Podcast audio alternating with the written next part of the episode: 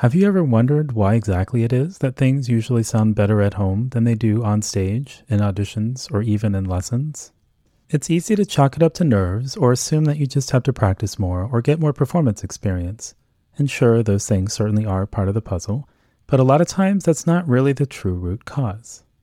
If you've been confused by the inconsistency of your performances, I put together a free four minute quiz called the Mental Skills Audit which will help you pinpoint your mental strengths and weaknesses and figure out what exactly to adjust and tweak in your preparation for more consistently optimal performances. You can take the mental skills audit online at bulletproofmusician.com slash MSA. That's MSA for mental skills audit. And again, it's 100% free and it'll take just four minutes to get your results emailed to you as a PDF.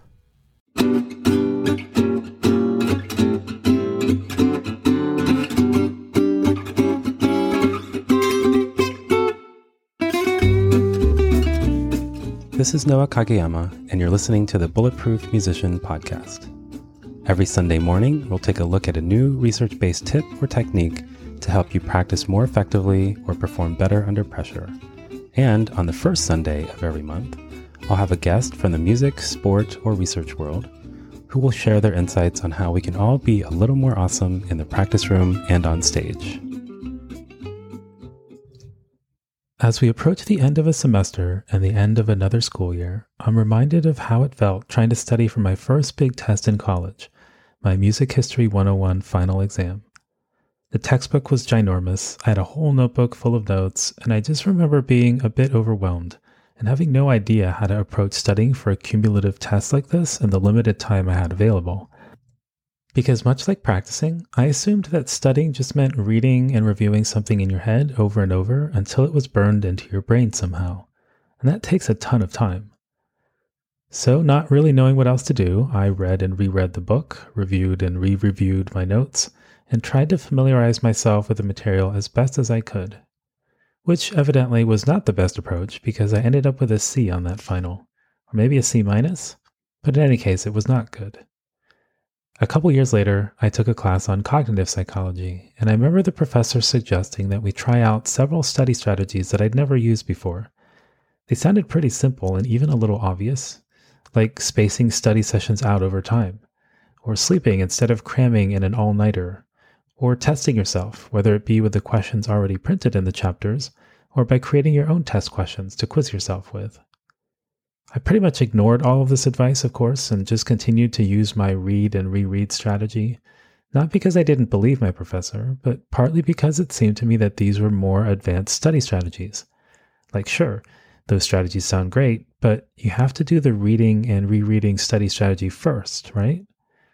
Of course, I always seemed to run out of study time and never got to those advanced strategies. So, should I have listened to my professor and used those strategies right from the very beginning?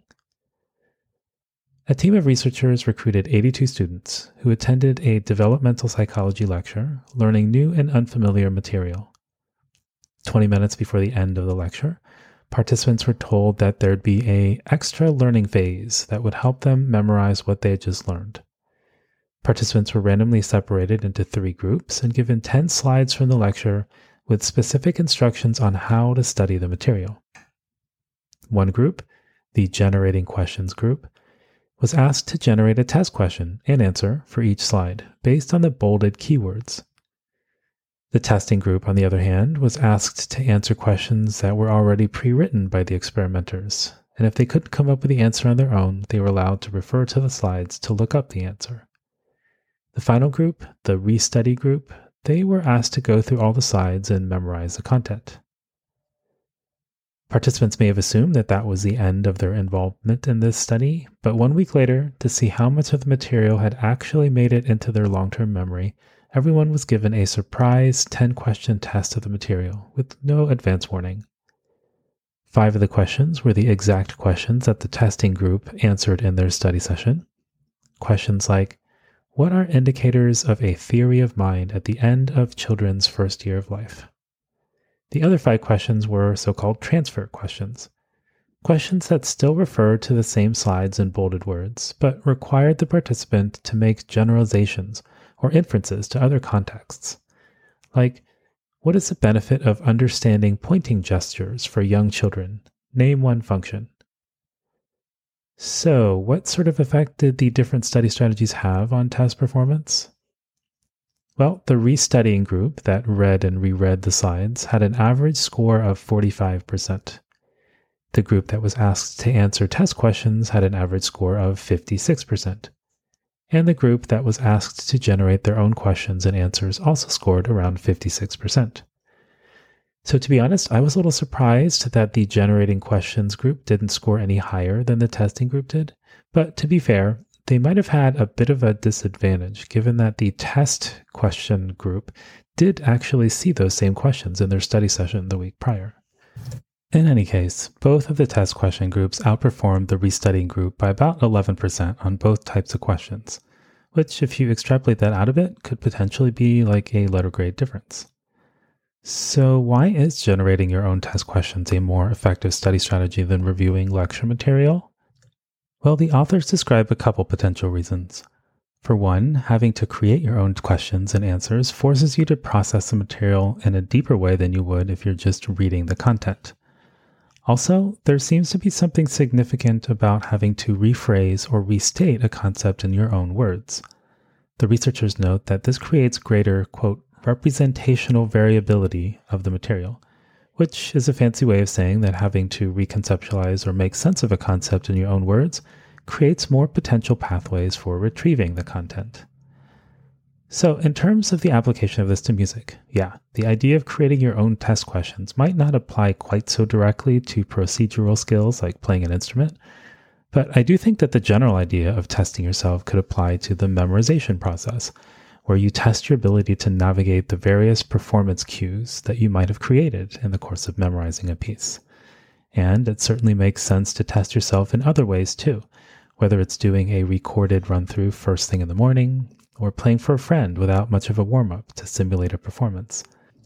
But the real application of this is in classroom settings, whether it's studying for finals in college or trying to learn a concept more deeply in a continuing ed class. And if you happen to be a teacher, the researchers made one suggestion that I thought might actually be pretty fun to try. They said that they've heard anecdotal reports of at least a few teachers who have asked students to generate their own test questions during lectures and to get students excited or motivated to actually do this, they offer to include some of these student generated questions on the actual exam itself.